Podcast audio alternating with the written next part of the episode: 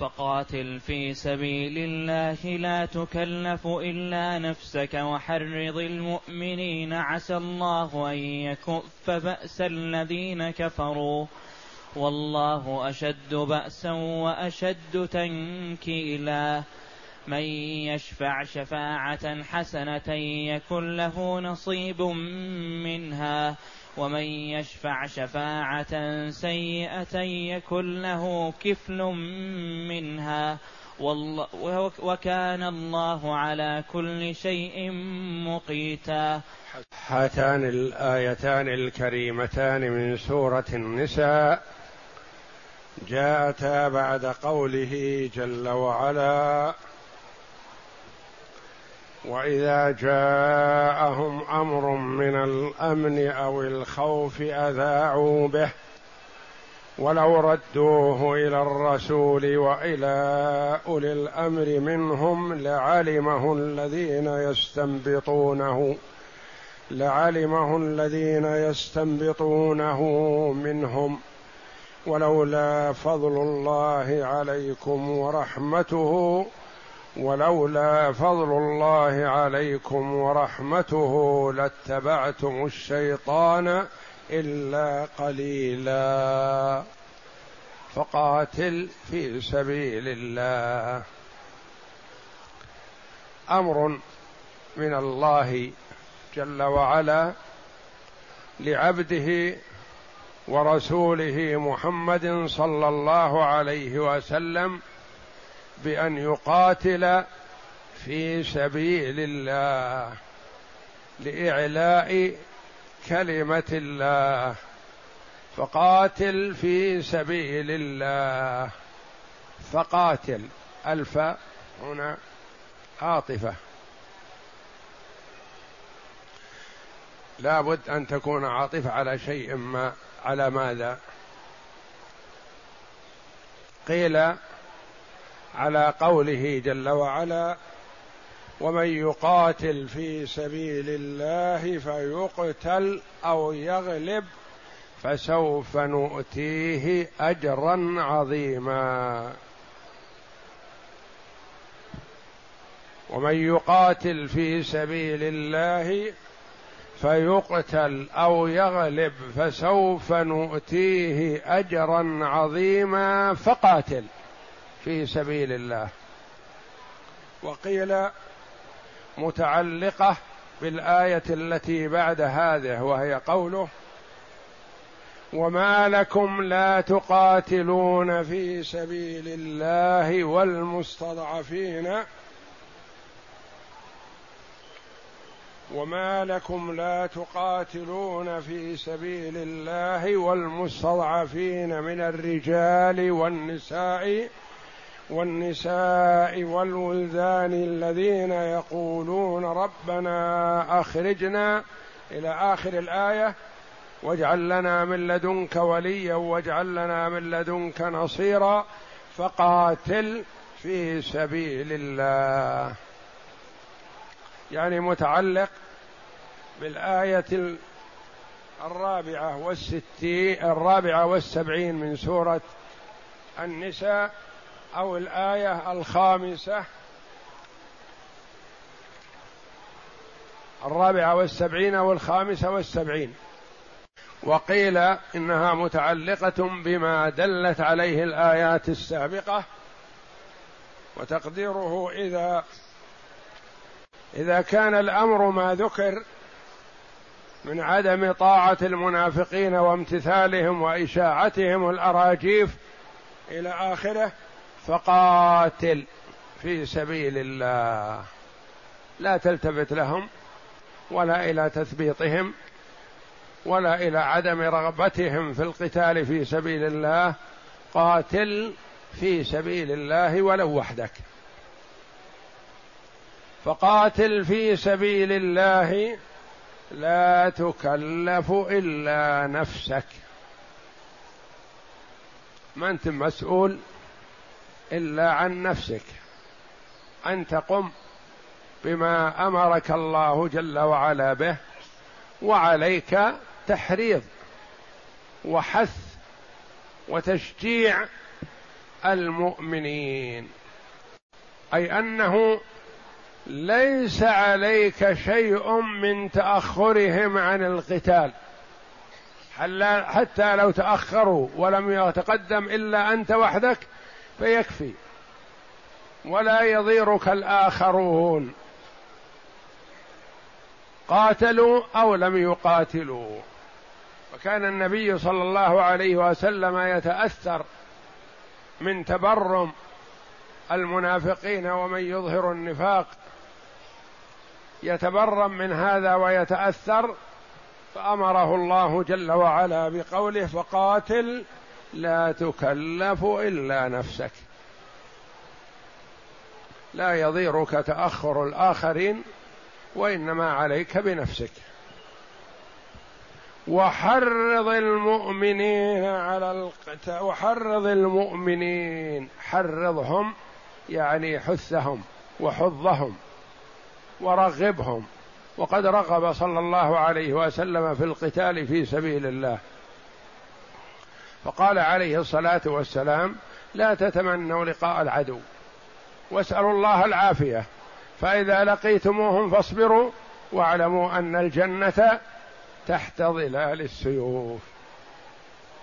ووعد صلى الله عليه وسلم المجاهدين في سبيل الله بالعلو في الدرجات العلى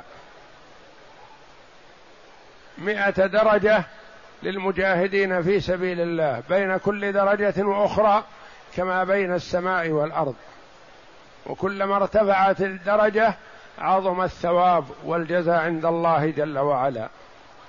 وأخبر صلى الله عليه وسلم أن الشهيد يغفر له عند أول قطرة من دمه وأنه يأمن الفتان لأنه فتن ببريق السيوف فيكفيه ذلك فلا يجمع الله له بين فتنتين فتنة السيف وفتنة القبر.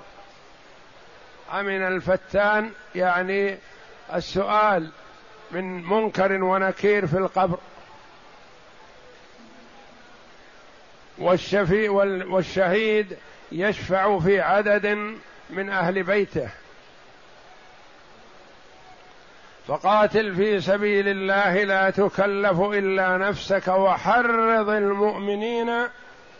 عسى الله أن يكف بأس الذين كفروا. عسى من الله واجبة. لأن الله جل وعلا إذا قال عسى كذا فمعناه أنه جعله وأوجبه على نفسه من غير أن يكون واجب عليه شيء وإنما أوجب على نفسه سبحانه وتعالى تفضلا وإحسانا. كما قال تعالى في الحديث القدسي إني حرمت الظلم على نفسي وجعلته بينكم محرما. عسى الله أن يكف بأس الذين كفروا. فهذا وعد من الله جل وعلا بأنه سيكف بأسهم ويرد كيدهم في نحورهم. عسى الله أن يكف بأسهم بأسهم قوتهم وشدتهم وتسلطهم على المؤمنين. فالله جل وعلا قادر على أن يرد بأسهم في نحورهم بأي شيء أراده الله سبحانه وتعالى. قد يكون بالريح. وقد يكون بحشرة من الحشرات وقد يكون بشيء ينزل عليهم من السماء وقد يكون بالصواعق. فالله جل وعلا يعذب من شاء من خلقه بما شاء من مخلوقاته. فالنمرود الذي آذى عباد الله المؤمنين سلط الله عليه بعوضة حشرة أهلكته وقضت عليه. وفرعون الذي يقول هذه الأنهار تجري من تحتي يبتخر في المياه والأنهار في مصر أغرقه الله جل وعلا في البحر في الماء الذي كان يفتخر به. عسى الله أن يكف بأس الذين كفروا فهو قادر جل وعلا على أن يرسل على أعداء المؤمنين ما يهلكهم من حيث لا يتصور المؤمنون. فلما تحزبت الأحزاب على النبي صلى الله عليه وسلم والمؤمنين بالمدينة وأشير على النبي صلى الله عليه وسلم بحفر الخندق فحفر وعسكر الكفار خلف الخندق وهم كثرة. عد أكثر من عدد سكان المدينة رجالا ونساء وأطفال. سلط الله عليهم ريح. وما ألقاه في قلوبهم من الرعب والخوف.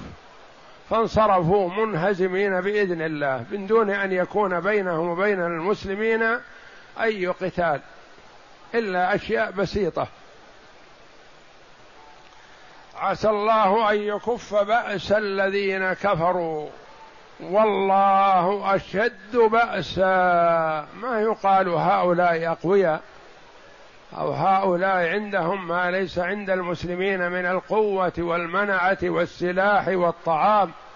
لا الله جل وعلا أشد منهم بأسا. والله أشد بأسا وأشد تنكيلا تعذيبا إذا أراد. يعذب بما يرى المرء أنه نعمة له يجعله عذابا عليه سبحانه وتعالى. والله أشد باسا وأشد تنكيلا. فلا يقاس بعذاب الله أي عذاب كما لا يقاس بتنكيل الله أي تنكيل. والله جل وعلا إذا شاء سلط بعض الكفار على بعض المؤمنين لحكمة يريدها الله جل وعلا وهو أعلم ومطلع سبحانه وتعالى ولا يخفى عليه شيء ويرى جل وعلا تعذيب الكفار للمؤمنين ويمهل ولا يهمل. وهم ما خرجوا عن قدرة الله جل وعلا وتقديره وقضائه قضى بهذا ازلا سبحانه وتعالى لحكمة. فهو ما يقال إنهم خرجوا عن قدرة الله. لا حاشا وكلا. فالله قادر عليهم وقادر على أن يرسل عليهم أي شيء يقضي عليهم ويعذبهم. ثم قال جل وعلا من يشفع شفاعة حسنة يكن له نصيب منها ومن يشفع شفاعة سيئة يكن له كفل منها. إذا شفع المرء شفاعة حسنة فالله جل وعلا يثيب على هذا ويأجره. وإذا شفع والعياذ بالله شفاعة سيئة فالله جل وعلا يعذبه وينتقم منه لهذا. ما المراد بالشفاعة الحسنة والشفاعة السيئة؟ قيل الشفاعة الحسنة أن يشفع المرء لامرئ مسلم بأمر حسن لا مضرة فيه على أحد وإنما له فيه مصلحة أو يكون رد حق له أو إعطاؤه شيئا مما يستحقه. أو نحو ذلك. وقيل المراد بالشفاعة الحسنة دعوة المؤمن لأخيه المؤمن بظهر الغيب. هذه الشفاعة أن تقول اللهم اغفر لي ولإخواني المسلمين مثلا. دعوت لإخوانك المسلمين فهذه شفاعة. يعني رجوت ودعوت الله أن يغفر لإخوانك المسلمين فكأنك شفعت لهم عند الله فلك بذلك أجر. والمسلم إذا دعا لأخيه المسلم بظهر الغيب قال الملك آمين ولك بمثل. من يشفع شفاعة حسنة وقيل المراد بالشفاعة الحسنة القتال في سبيل الله والجهاد فيه لأنه ينضم إلى إخوانه المسلمين فيكون معهم شفعا يكون له نصيب منها يعني يكون له ثواب على هذه الحسنة. والنبي صلى الله عليه وسلم قال لأصحابه إذا أتاه طالب حاجة يقول اشفعوا تؤجروا ويقضي الله على لسان رسوله ما شاء وفي رواية ما أحب. يعني فالشفاعة الحسنة يؤجر عليها الإنسان. الشفاعة السيئة أن يشفع في إبطال حق أو الحيلولة دون إقامة حد من حدود الله مثلا.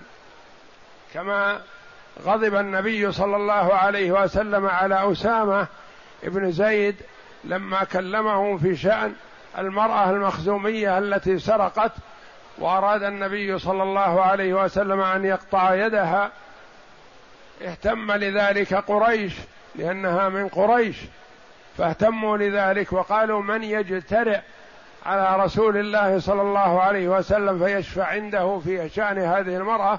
فقالوا لا أحد يجترئ عليه سوى أسامة. أسامة بن زيد. فجاءه أسامة رضي الله عنه وذكر له الوضع فغضب صلى الله عليه وسلم وقال أتشفع في حد من حدود الله؟ والله لو أن فاطمة بنت محمد سرقت لقطعت يدها.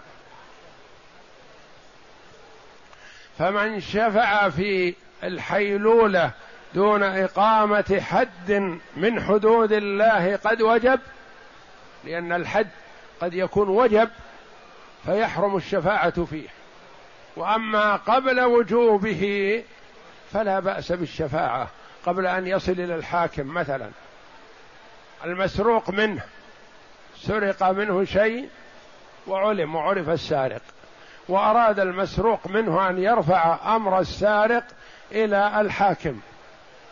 فأتاه جيرانه أو إخوانه وقالوا يرد عليك سرقتك ويستسمحك ونحن نشفع له أن تقبل ونحو ذلك. هذا لا بأس به لأنه قبل أن تصل الحدود إلى الحاكم لا لا بأس بالشفاعة.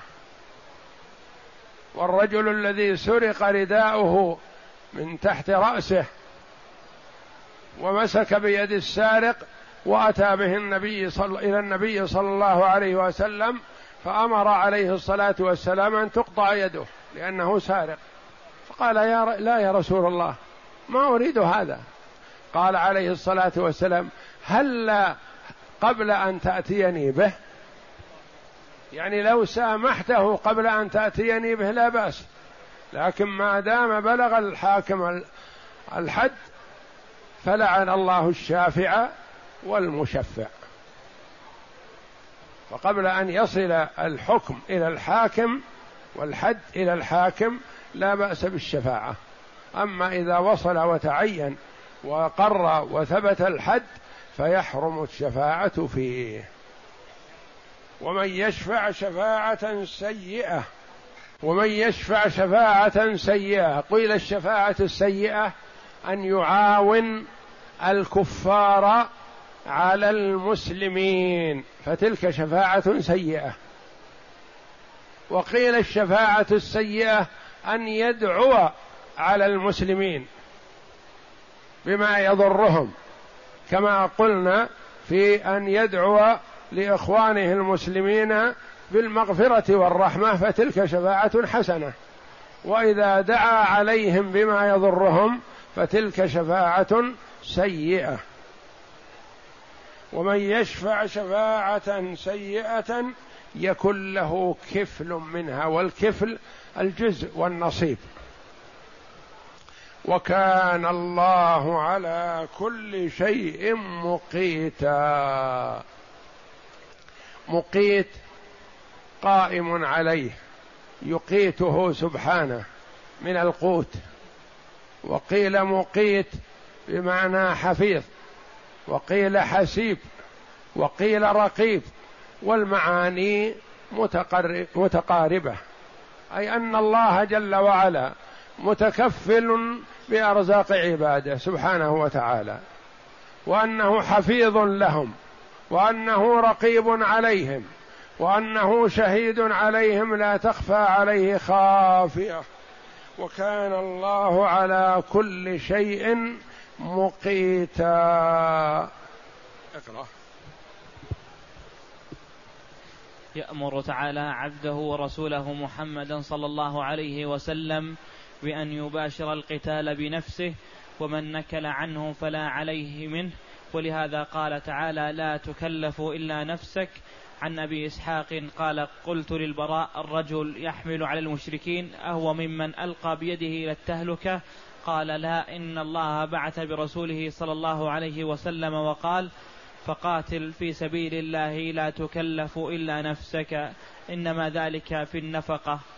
لما سئل الصحابي رضي الله عنه هل الرجل المسلم الذي يحمل على المشركين ويدخل في صفوفهم ويفتك بهم ثم النهاية أنه يقتل هل يكون هذا ألقى بنفسه إلى التهلكة؟ قال لا ما هذا ألقى بنفسه التهلكة. الله جل وعلا أمر عبده ورسوله محمدا صلى الله عليه وسلم أن يقاتل في سبيل الله ولا يكلف إلا نفسه. فإذا كان النبي مأمور بهذا فغيره مأذون له في هذا. وإنما هذا قال في النفقة. في النفقة. يعني الإنفاق الذي فوق طاقة الإنسان أو الاهتمام بالمال وتنميته وترك الجهاد في سبيل الله. وأما ما دام الإنفاق في سبيل الله والإقدام لإعلاء كلمة الله لأنه لن يقتل بإذن الله إلا وقد فتك في الأعداء وقتل عددا كبيرا منهم وألقى في نفوسهم الرعب. فهو حتى وإن قتل فقد فتك وقد أثر في الأعداء. نعم.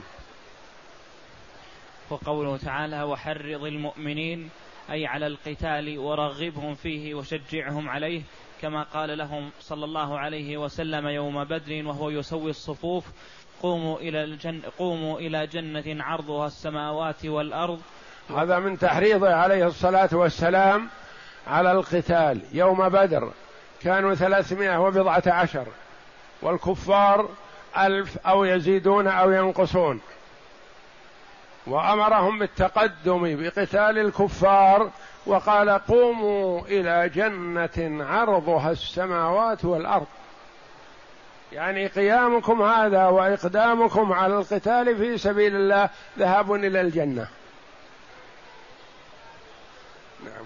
وقد وردت أحاديث كثيرة في الترغيب في ذلك فمن ذلك ما رواه البخاري عن أبي هريرة رضي الله عنه قال قال رسول الله صلى الله عليه وسلم من آمن بالله ورسوله وأقام الصلاة واتى الزكاة وصام رمضان كان حقا على الله أن يدخله الجنة هاجر في سبيل الله أو جلس في أرضه التي ولد فيها. هذا الإسلام. نعم. قالوا يا رسول الله أفلا نبشر, نبشر الناس بذلك؟ أفلا نبشر الناس بهذا الوعد الكريم؟ أن من آمن بالله ورسوله وأقام الصلاة وآتى الزكاة وصام رمضان أنه يدخل الجنة ألا نبشر الناس؟ قال عليه الصلاة والسلام فيه ما هو أعلى من هذا وأجل. نعم. فقال إن في الجنة مئة درجة أعدها الله للمجاهدين في سبيل الله بين كل درجتين كما بين السماء والأرض فإذا سألتم الله فاسألوه الفردوس فإنه وسط الجنة وأعلى الجنة وفوقه عرش الرحمن ومنه تفجر يعني أعلى درجات الجنة الفردوس. فإذا سأل المسلم ربه الجنة فليسأل الأعلى الفردوس الأعلى. ومنه تفجر أنهار الجنة. وقول الله تعالى عسى الله أن يكف بأس الذين كفروا أي بتحريضك إياه إياهم على القتال تنبعث وتنبعث هممهم على مناجزة الأعداء ومدافعتهم عن حوزة هذا الإسلام. وعد من الله جل وعلا بأن يكف بأس الذين كفروا عن المسلمين إذا اتقوا الله جل وعلا. ومدافعتهم عن عن حوزة الإسلام وأهله ومقاومتهم ومصابرتهم. وقوله تعالى والله أشد بأسا وأشد تنكيلا أي هو قادر عليهم. أشد بمعنى أعظم وأقوى. أي قادر. كما نقول الله أكبر. نعم. أي هو قادر عليهم في الدنيا والآخرة كما قال تعالى ذلك ولو يشاء الله لانتصر منهم ولكن ليبلو بعضكم ببعض. الآية. فهو قادر جل وعلا بما شاء أن ينتصر من الكفار بلحظة ولكن ليبلو المؤمنين بالكفار ليبلو بعضكم ببعض ليختبر ليرى سبحانه وتعالى رأي عين يستحق عليه العبد الثواب والعقاب وإلا فالله جل وعلا يعلم ما العباد عاملون قبل أن يخلقهم. وجل وعلا قدر مقادير الأشياء وعلمها قبل أن يخلق السماوات والأرض بخمسين ألف سنة وكان عرشه على الماء جل وعلا. حينما خلق القلم قال له اكتب قال ما أكتب؟ قال اكتب ما هو كائن إلى يوم القيامة. والعباد مخيرون مختارون يعملون يعمل الطاعة باختياره وتوفيق الله جل وعلا ويعمل المعصية باختياره بدون جبر وليس مجبرا عليها. والله يعلم ما سيختار هذا العبد وما سيختار ذاك. فهو علم الأشياء قبل وجودها سبحانه وتعالى. وقوله تعالى من يشفع شفاعة حسنة يكن له نصيب منها أي من يسعى في أمر فيترتب عليه خير كان له نصيب من ذلك ومن يشفع شفاعة سيئة يكن له كفل منها أي يكون عليه وزر من ذلك الأمر الذي ترتب على سعيه ونيته كما ثبت في الصحيح عن النبي صلى الله عليه وسلم أنه قال اشفعوا تؤجروا ويقضي الله على لسان نبيه ما شاء. وقال مجاهد بن جبر فالشفاعة الحسنة يؤجر عليها العبد والشفاعة السيئة يأثم بها العبد والمرء مأمور بأن يشفع الشفاعة الحسنة التي لا إثم فيها ولا فيها سلب لمال الغير أو ضرر على الآخرين وإنما شفاعة حسنة لا تضر الآخرين وتنفع المشفوع له. وقال مجاهد بن جبر نزلت هذه الآية في شفاعة الناس بعضهم لبعض. في شفاعة بعض الناس لبعض. يقول هذه الشفاعة بين الناس. نعم. وقوله تعالى وكان الله على كل شيء مقيتا قال ابن عباس أي حفيظا مقيتا بمعنى حفيظا أو